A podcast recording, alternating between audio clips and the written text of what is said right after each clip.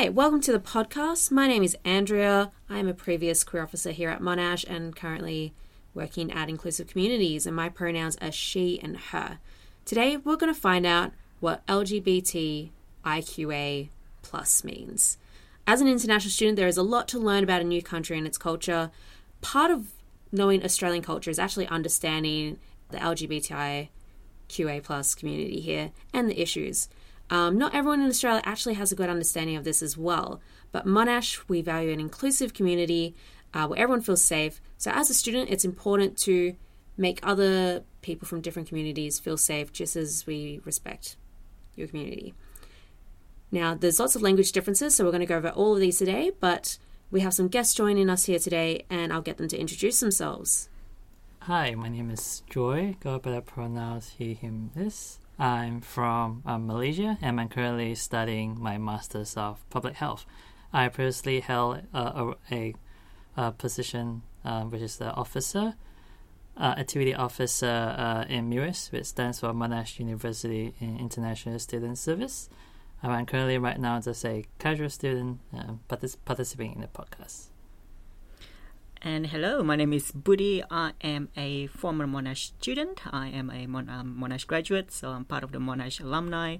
Um, I am currently a vice president of the AGMC, the Australian GLBTIQ Multicultural Council. I go by he and him for my pronoun, and I'm just happy to be back in my old campus. Awesome. Um, so, as you've mentioned, we've said pronouns a few times. Pronouns are just terms that we use to refer to another person without using their name. So obviously in English we have many different pronouns to use based on the gender of someone someone. But let's get into actually what gender means. So we're going to ask what is the difference between sex, gender and sexuality?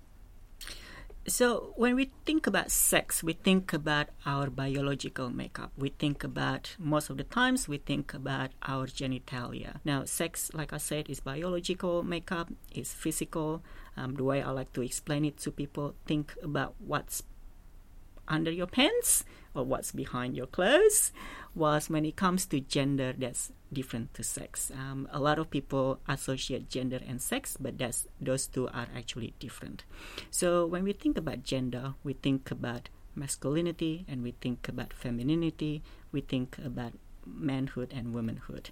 So in general, people who are born male, um, they are assumed to be men, gender and masculine, and people who are born female, they assume to be women or and femininity um, sex and gender can be different. Um, just because someone born with either a male or female biological makeup doesn't mean that their gender is the same as their sex.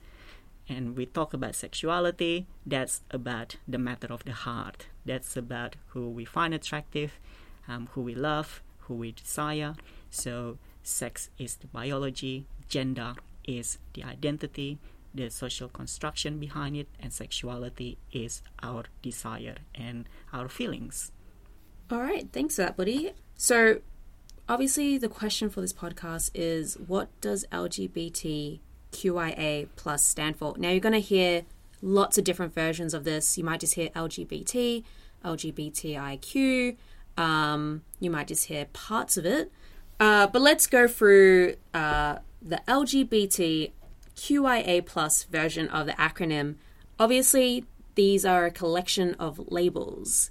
The community is a lot more complex than these labels.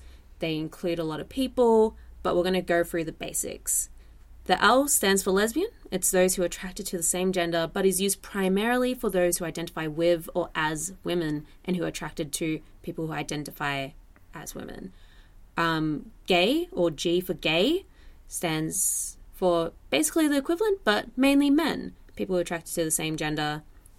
Um, B stands for bisexual. Now that's people who are attracted to two or more genders.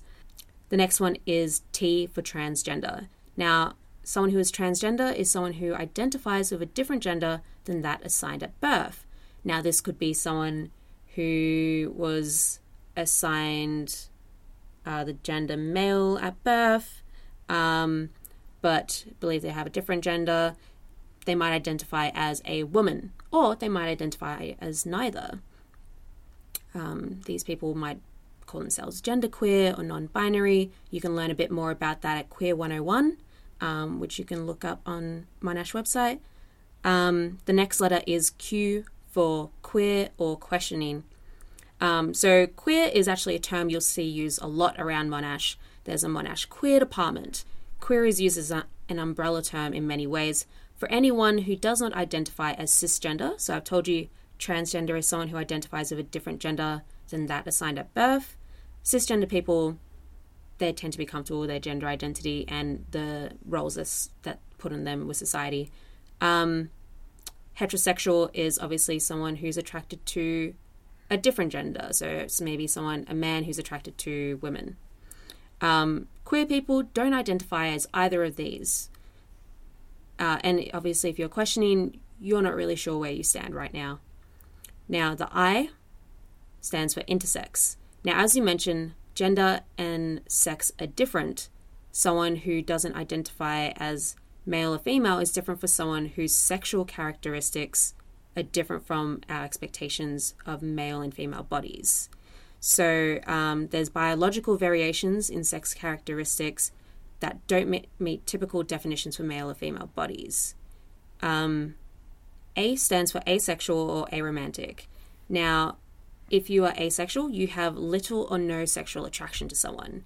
If you're aromantic, you have little or no romantic attraction to someone. All right, so let's get into language. So, coming to Australia, there are major differences in language used to describe these communities, as well as language that we might find more or less appropriate. Joy, what is your experience um, with language differences here in Australia? So, before talking about language back in my back in Malaysia, so a little background in Malaysia, the queer community are generally um, not accepted or well understood, and so we don't really have a, a specific terms to, for example, describe gay or, or lesbian, or, or other terms uh, in general say like non-binary and such. However, growing up in Malaysia, common terms that are used are like she-male or, or butch so regardless whether you're gay or in a male-male relationship, um, be, uh, back in Malaysia will try to um, characterize one of you as she-male. So it has to be a, a male and female um, relationship um, because of social construct.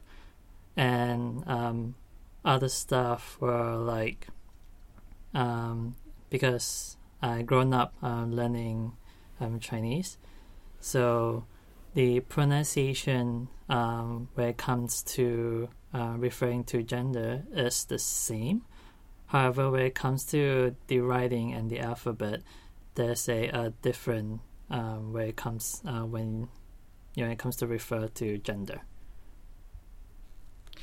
And for me, it's the same thing. Um, just like Malaysia, Indonesia, neighbor country, um, we use LGBT, not LGBTIQA plus. Um, that's LGBT as an acronym is a lot more understood.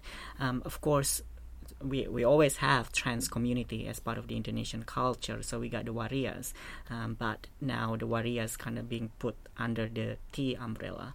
So it's it's very interesting in Indonesia. LGBT is more known, but not in a good way, not in a positive way. There's quite a lot of backlash at the moment from the political leaders, um, from the religious leaders as well. So they often use LGBT in a very negative way. Um, it's it's also interesting because queer is is seen as this Western academic term. So queer, some some of my friends who are academics, they can freely use queer and use queer studies um, to get grants and to get support from the universities um, and to, to hold a public forum on queer, but they can't actually do it on LGBT. So yeah, it's it can be a bit confusing for people who just come to to to Australia and see how LGBTIQA plus is widely used um, when when I know some people who come from Indonesia, it actually be rather be confronting to to identify, given that that identity has been used to um, to criminalize them or to marginalize them. I know that here in Australia, the Indigenous community uses some different terms as well. For instance, some people use sister girls or brother boys, um, and different cultures have lots of different terms to refer to gender. So just be aware that um, the terms that people feel comfortable using, try to respect that as much as possible because they have a different experience, and so just ask them or just respect what they tell you. That's all the time we have for today. Thanks, Budi. Thanks, Joy. It's been so great talking to you. And everyone have a great day.